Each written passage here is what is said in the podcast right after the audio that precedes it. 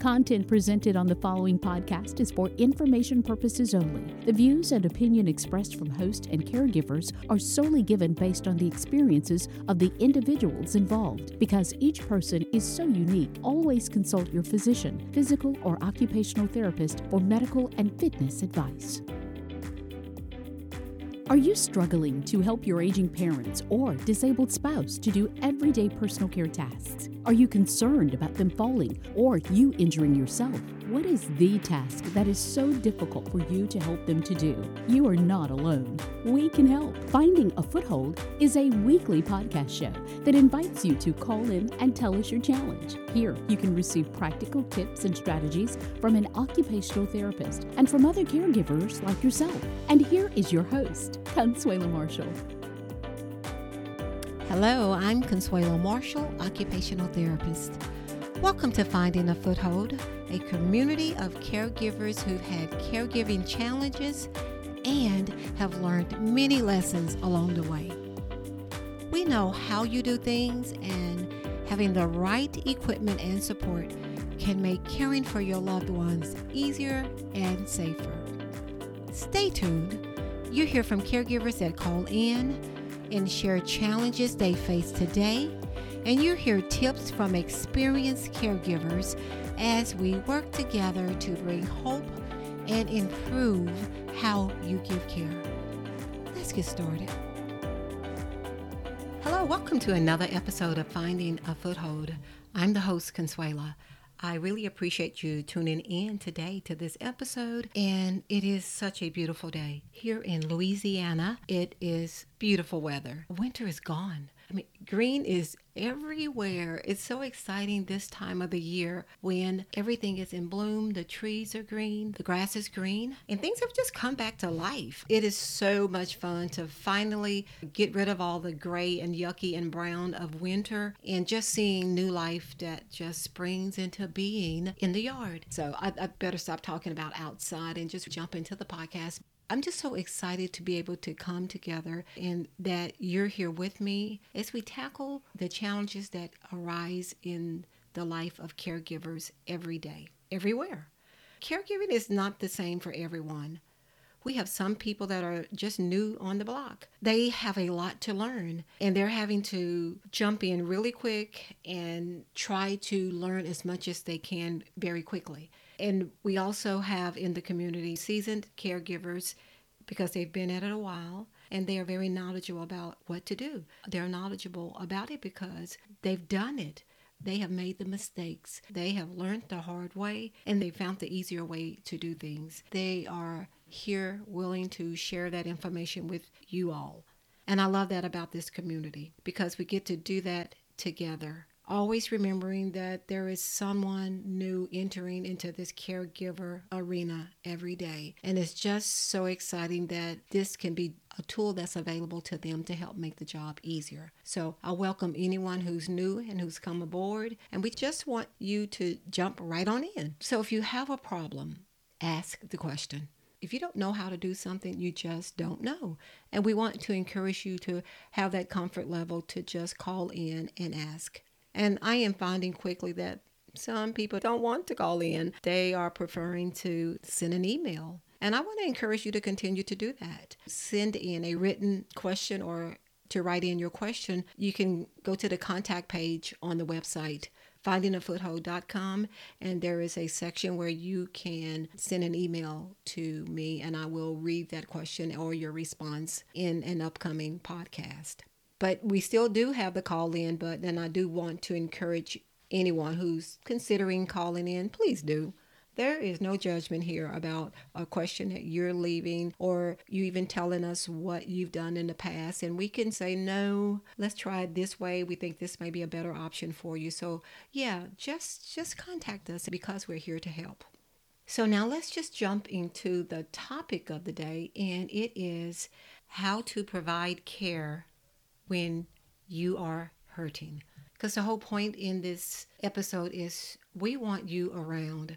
We want you to continue to do what you're doing while avoiding injury, re injury, or you're being forced to throw in the towel because you are no longer able to do the job. So we want we just want to give you every option available. So as you're making a choice about whether or not you can hang in and continue the job of caregiving directly caregiving, we want to have all the options there. And you know, there's always that choice of indirect caregiving where you are not in the trenches doing it every day, but you're still a vital part of the caregiving process. And that's an important role too. And that's not a diminished role that if you take that route that you are a coward or giving up. Sometimes it's the sensible route to take when you cannot do it directly that you still have a part to play in the caregiving of your spouse or your aging parents. So, the first step that I want to talk about in how do you give care when you're hurting is first of all, you've got to be aware of your own body. What is going on with you? What's already wrong with you, even before you came into the caregiving role, is the question. If you already had issues in your body, please be aware of them and please take note of them. That if, if you had back pain, hip pain, knee pain, shoulder pain, you had limitations in your body before you assumed the role of caregiver, guess what? Those things did not go away. In fact, they are going to be intensified because they were already present and causing pain. Now, add on to that the stress and the physical aspects of providing care the tugging, the pulling, the lifting, the constant up and doing this and doing that, and the sleeplessness that can also come with caregiving. All of that compounds things. So, number one, if you are going to work and continue to do caregiving, while you're hurting, please be aware of the things that are already issues in your body. They're not going to get better on their own, but you have to be aware of them and respect those issues and those limitations that are there. Then we have the second step bracing and support. Bracing and support means you have these weaknesses in your body because what was originally and naturally built into the structure of your body is no longer adequate. You're having back pain, likely because, or it could be because the spinal column has shifted and you've got some bulging and you've got some things that the doctors already mentioned to you. You have muscles that have been torn, you have muscles that have been strained, so they're no longer able to provide that support in that region. And that can go for any place in the body. It can be the shoulder, the necks, the hands, the wrists with carpal tunnel. It can be knees and hips, regardless of where your pain originates. Bracing can help. Supporting that area can add that external stabilization that you do not get from the muscles and the ligaments and the alignment that is no longer there. So, adding that outside support, and your doctor or your therapist can steer you in the right direction. So, don't ignore things and say, oh, this is the way it has to be because no, it may not. You adding some external support can help to brace you so you can do the job that needs to be done. And the, the next step of the support is exercise. Finding a safe exercise that you can do that builds up your muscles around that weakened area. Your muscles can provide that support that that area needs. So when we are not active enough, our muscles weakened and we tend to have pain in certain areas you know, and starting an exercise program often can make things feel not so comfortable. But if you keep it up and you're doing it properly and you've got the right guidance, when the muscle strength improves, it can help alleviate some of those pains in those areas. And let's go on. The next one is to avoid repetitive movements. There are things that you're doing every day in the course of caregiving that have to be done. You're assisting them with transfers, you're assisting them with bed mobility, rolling them left and right, assisting them with feeding. There are a lot of things that have to be done that you're doing for your loved one. You want to make sure you're not doing the same thing over and over again that's causing a repeated trauma to those areas. You want to learn proper ways of doing things. Are you overreaching? Are you leaning while you're feeding them? Are you stretching out too far and you're getting a, a pain in your neck? You want to look at how you're doing things and reposition things so you can allow your body not to be in a stressed situation? Are they sliding down in bed and you're continuously having to pull them up? You know, you don't have to do that. There's things you can do with the bed that can help to keep them from sliding down. I mean, just a quick elevation in the footrest if they're in the hospital bed, just putting the foot of the bed up slightly. It keeps that downward slide of gravity that just pulls them down to the foot of the bed. If you can eliminate all that pulling and pulling, oh, they're sliding down again, let me do this. You know, don't keep doing the same thing and you're having pain in the same location in your body because you're doing something over and over again. If you can cut out a lot of those repetitive things that you're doing, whether it's repositioning them in a wheelchair because they're sliding down, there are ways to keep them positioned in the wheelchair. Can you have a lap belt? People call them seat belts. You like a seat belt added to the wheelchair that can keep them positioned. Once you get them positioned properly and you want to keep them in that position, there are things that can be done. Make a list of the things that you're doing over and over and over again, and now you're starting to hurt. Every time I feed, or every time I do this, or every I know, get so tired, I'm hurting when I do this. You know, you need to come up with a better way to do things. Take note of those activities that are causing you pain. And you want to modify them. And if you don't know how to do it, you find out how to do things better. You know, get some professional assistance in teaching you how to do things. And, you know, I'll stop right here and just say visit the website. Look at the consult page on the website. Start with the free 15 minute consult where we get to talk about some things that can be done. There's a lot of things that can be done in a lot of unique situations depending on what's going on in your body, their body, their diagnosis, the setup of your environment. A lot of things come into play that can be modified, that can result in you having the right setup that can alleviate some of these pains that you are experiencing. So, we want to minimize some of the repetitiveness the repetitive activities. And the another thing is to explore equipment. What can you use if you're lifting and they are heavy? The unfortunate thing in America is that obesity is such an issue. And you're trying to carry something and lift something and it is just too heavy. There are other ways to do things. There are other devices. There are there are lifts. There are sliding boards. There are techniques that can be taught that can make that load lighter. And I want you to just explore those things. Start looking, look on the internet. I mean, just start somewhere and then get professional advice. Ask questions about what you have researched and see if you can find a way to do things in the way of getting some type of a device or even hiring a person. If you know bathing is just, oh my gosh, it kills me. But you don't, you don't need a caregiver 24 hours a day, or you don't really need them for extended periods of time. Who can you hire that can just help with that one task that you're doing once a week or once a day, or just something that can help to alleviate some of the stress and the pain that you're experiencing? And the last thing I want to add is you want to use proper body mechanics. We hear this all the time, and I laugh when I read some of the instructions on how to do proper body mechanics. When you're doing what it says, you can be left looking like a duck squatting or something. And this is what the definition says. Number one, when lifting, keep your back in a neutral position. You know, number one is that who knows what a neutral position? Who understands that?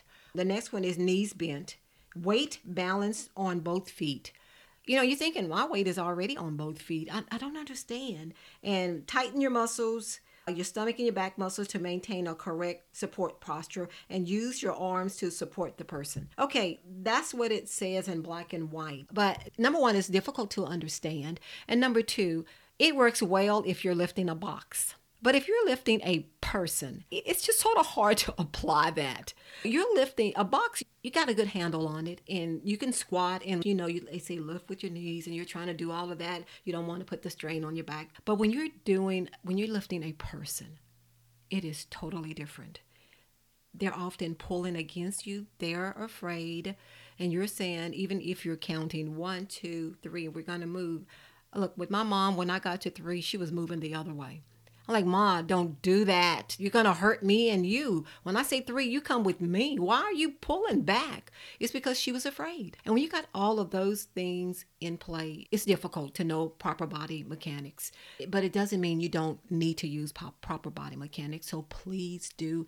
Please learn, seek some help, and learn how to apply these principles while you are doing the lifting and the pulling and the twisting. Okay, so look, I have gone through how to provide care while you're hurting, about being aware of your own body, getting brace and support. You want to avoid these repetitive movements that is causing re-injury and then you want to use proper body mechanics. Okay, but look, this is only part of the and this is what I'm most comfortable with is the physical aspect of hurting. But I'm going to quickly just go through another aspect of the topic and it is how to continue providing care when you're hurting emotionally. And I I'm not the expert in this. And I don't even say I'm an expert in the physical part of it, but I've done the physical part of it and I know a lot about the physical part. And I know enough about the physical part of hurting that I can get you started in the right direction. Tell you how to move forward into your physical healing and doing things properly. But when it comes to that emotional healing, I can't ignore this side of it, but I don't have a lot of the answers for this side. This side of the equation is how do you keep providing care for someone when you're emotionally hurting? When you're having to provide care for someone who's hurt you emotionally, how do you do it? You know, it, it, it almost seems like an impossible task to ask anybody to do but not so. I firmly believe, because I've had to move through hurts in my life, and all of us have, but there is a way that you move forward while you're still hurting. And it may not be that you're doing it directly supporting someone, but that you're more in the background, but you're still concerned and you can still offer some support. But you know, you can still use the same principles that I just discussed with physical strategies, the steps you would take physically, you can still apply them here. You know, and the first thing is just sort of where where are your emotional wounds and What are those areas in your life that are so tender and wounded and sore and that are a source of pain that's in your life, in your emotional life? First you got to come to grips with what are those areas what is that thing that's causing me pain as i'm interacting with my loved one and i'm hurting in these areas. You've got to really look at them. Was it abandonment? Was it you were very discouraged by them in your life? You don't feel like you had the support from them that you needed that you don't feel like you were loved by them, that you had love from them. The list can go on and on with that. And those are real hurts that often go much deeper than those physical hurts. But the same principle applies is you've got to get support. The support can come within, from within, like, you know, even your muscles, they can be strengthened physically and start to do what they were meant to do and, and help bring things back in alignment. But you often get there with external support. Someone has to help you move in the direction toward getting some healing in the way of letting things go, finding a way to forgive, and finding a way to move past the offenses that are already there. And look, like I'm going to tell you a million times, I don't have those answers. But I know there are answers to these questions. And I know where my answers to those questions have been when I've been in that in those areas that I have had to find the support. The support spiritually and finding support from others who've been there. Don't discount that spiritual part of it. It is vital. And learning how to let go. And we won't often forget, but we can let go of the feelings that are associated with the memory of what took place. Finding the support that can brace you as you choose to continue to give care is vital. And the next one is avoiding the repetitive movements. And the repetitive movements here is don't keep revisiting the wounded areas with your loved one. You know, it's sometimes that we've got to be taught how to now interact with them, not out of anger, not out of retaliation, or just a lashing out. And you don't even know where it comes from sometimes. Just in the act of caregiving, they are asking for legitimate assistance with something. But then you can remember somewhere in your life where you didn't get the support. So I'm not supporting back. You know, if, if that's where you want to remain, you can remain there, but you're not going to be happy. And if you're going to do it, just find a way to be happy while you're doing it. Find a way to get through that while you're doing it. It may be that this is not the time to do it. You have to remove yourself a little bit from this situation and if you're willing to come back in, yeah. I mean, I'm not judging anybody or pointing any fingers, but it's just something to think about is do not continuously doing a repetitive thing and it's resulting in more pain. Sometimes we just need to change our approach. Get rid of the accusatory that thing where they're perceived as they're always the wrong person and you're always the right person and that you have nothing nice to say and you're always complaining. And look, and they may be the same way. And and you know, my thing with my mom, I tried. I tried and we had some good times. It wasn't all bad. And I enjoyed it and I would do it again. But I had to get to the place where it was okay that I'm not the person that she wanted it to come from it was hard at times, but I had to go beyond the the constant pain of her having that disappointed look that I was the one showing up in the room every day. I was the one having to do this. I was the one. Because you know what? I can understand why. You know, we all had our gifts, and mine was not the gift of sitting there patting your hand all day and rubbing and stroking your forehead and rubbing your head. I'll do it for a little bit if I thought you were in pain. But look, I've got laundry to do. My kids have homework to do. My husband needs me to help do things. And I couldn't be that all that my mom needed me to be. But I had others who could. I mean, when they came in town, they were exactly what she needed. And it was a welcome break for me, and it was something she needed, and it worked together. But I could not change the fact that she did not want me to be the caregiver. But all I had to do was just continue to love her and do the best that I could for her and just move on. It's just certain things I could not change, and I never changed. And she was appreciative of what I did for her. But you know what? She never got over that she had to look at my face every day. And I, you know, and it is what it is, and we got through it.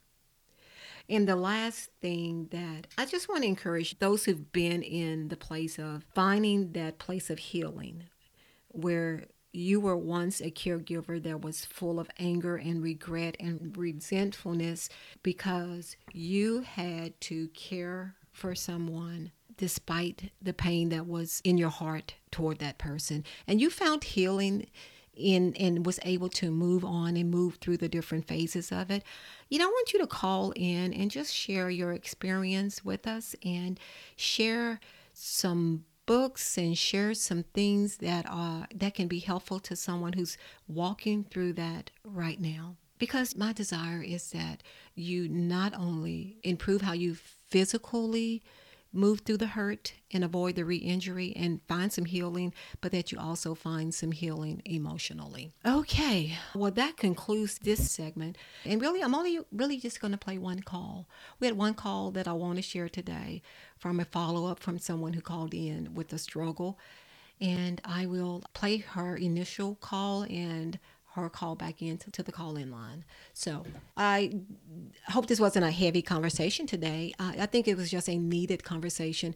And the, the emotional side of it, I didn't really want to go there. I really just wanted to cut it off at the physical side and not even tackle that. But I could not stop there because I know so, so many people need to be encouraged as they are trying to provide the care to their loved ones and just trying to hang in there. Okay?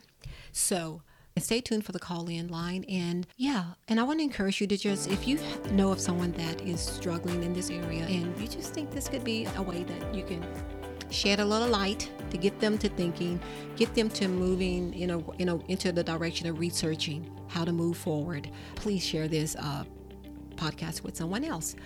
And just remember, this community Finding a Foothold cares about how you give care. Thank you.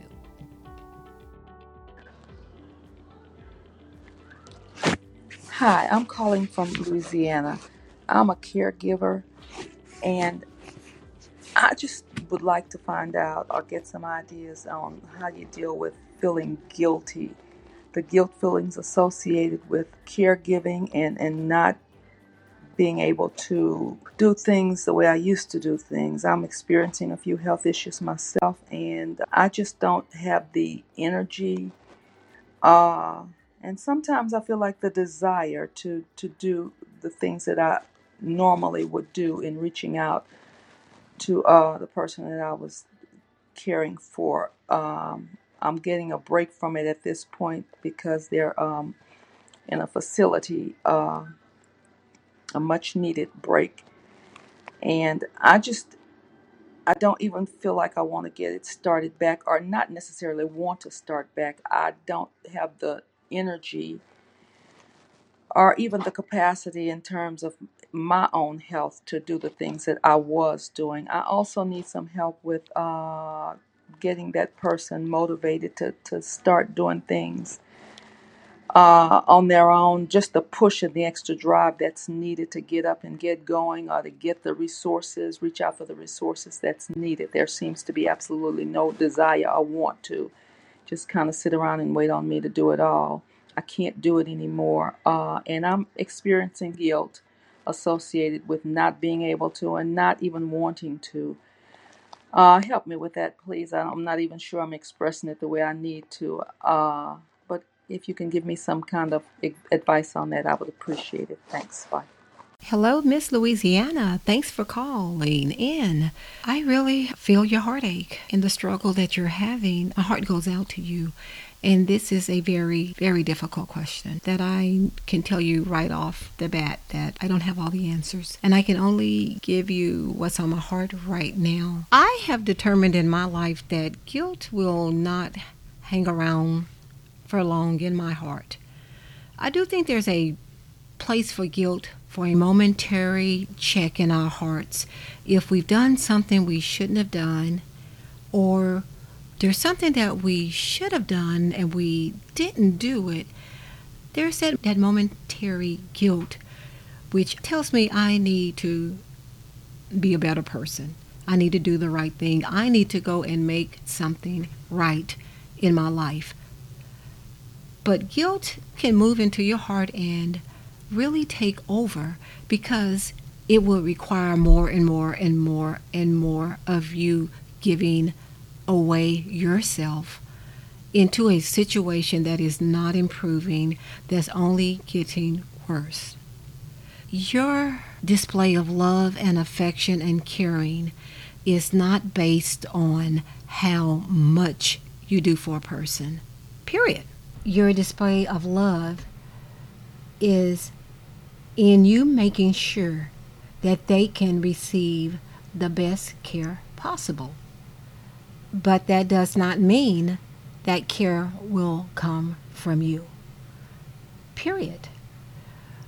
So let's just say that person being in a facility right now could actually be the wake up call that you needed all along because apparently you were doing too much. I want you to start by thinking where is the guilt coming from? Is it coming from within you or is it coming from the person you're caring for? If it's coming from within you, I challenge you to ask what in your makeup, in your being, has allowed you to think that you can do everything for someone? That's a big, tall order, a big hat to wear. What within you says you have to be the one that can do all of these things at the expense of your health and your family and your job and all those other things that are important to you? Is that person making you feel obligated and they are taking less of the responsibility for their health for they're not motivated. They have behaviors that they're not really they're not willing to let go because they have a way of drawing you in and you fulfilling those roles in their life. Both require intervention. You need to find a place, a person, somewhere to go to validate who you are, regardless of what you're doing for somebody else. And you've got to separate your limitations from guilt. And this is where you can probably talk to the discharge planner, the social worker at the facility, and let them be the go between, the one that puts it in writing, the one that has the checklist and that's presenting the checklist and the resources. But you've already said that they're choosing, they're waiting on you to do the things. Well, it's really not your responsibility, but it's a role and a contract you two have made together because it's the way you've both functioned in the past. But you need to break that contract and say, I'm no longer the keeper of this contract. I will help you in any way and I will love you in any way. And I can do what I need to do within the limits of my abilities, but I cannot be the all. I cannot be the everything in this situation any longer in order to continue to experience this freedom that you have right now, just think how are you, the things that you're getting to do. There's nothing wrong with wanting to enjoy your life. This is the only life you have. And believe it or not, they're apparently enjoying this control that they have over you, and it's just not the way you want to continue. Yes, this is Miss Louisiana calling back. I just finished listening to episode four I just want to tell you that these podcasts are just such a blessing. It's like a renewal for me. I called in about caring for a loved one and the guilt associated with not wanting to do all the things that I was doing and not feeling like I even could do all the things that I was doing. And what resonated with me more than anything else was how you mentioned that I had a distorted vision of love, or it could have been a distorted vision of love and that hit me like a ton of bricks because I've always felt like doing, doing, doing was showing love. And I'm like, okay, this person has got to feel loved and not just feel it from me doing what I do. And that I can't be the person that does everything. I, I assume the role of of doing it all, and I just can't do that. I can love that person without having to just roll over, so to speak, and die for that person. And I do love that person dearly, but I can't do all the things that I've been doing, can't keep up with it. I am so encouraged by your words from today and about the call, the caller that responded that could relate to what I was going through or what I'm going through. And I'm starting to feel a freedom, just uh, just a freedom in knowing that I am who I am and I can do what I can do and I can't do what I can't do and my the person that I helped to take well that I take care or was taking care of has a responsibility in all of this. And it's not my responsibility to do everything that that that the person is responsible for and and not to feel bad Thank you for tuning in to today's episode of the Finding a Foothold podcast. I hope you found information helpful for your situation and you're beginning to envision yourself as a successful caregiver. Remember, you cannot do this alone. So, if you have a question to ask or a word of encouragement for other caregivers, I encourage you to call in by visiting the findingafoothold.com website and using the call in button. You can find this podcast on our website and on all the major podcast streaming sites. We also ask that you share our podcast with others who are navigating this challenging caregiving journey. Join us again next time, Finding a Foothold cares about how you give care.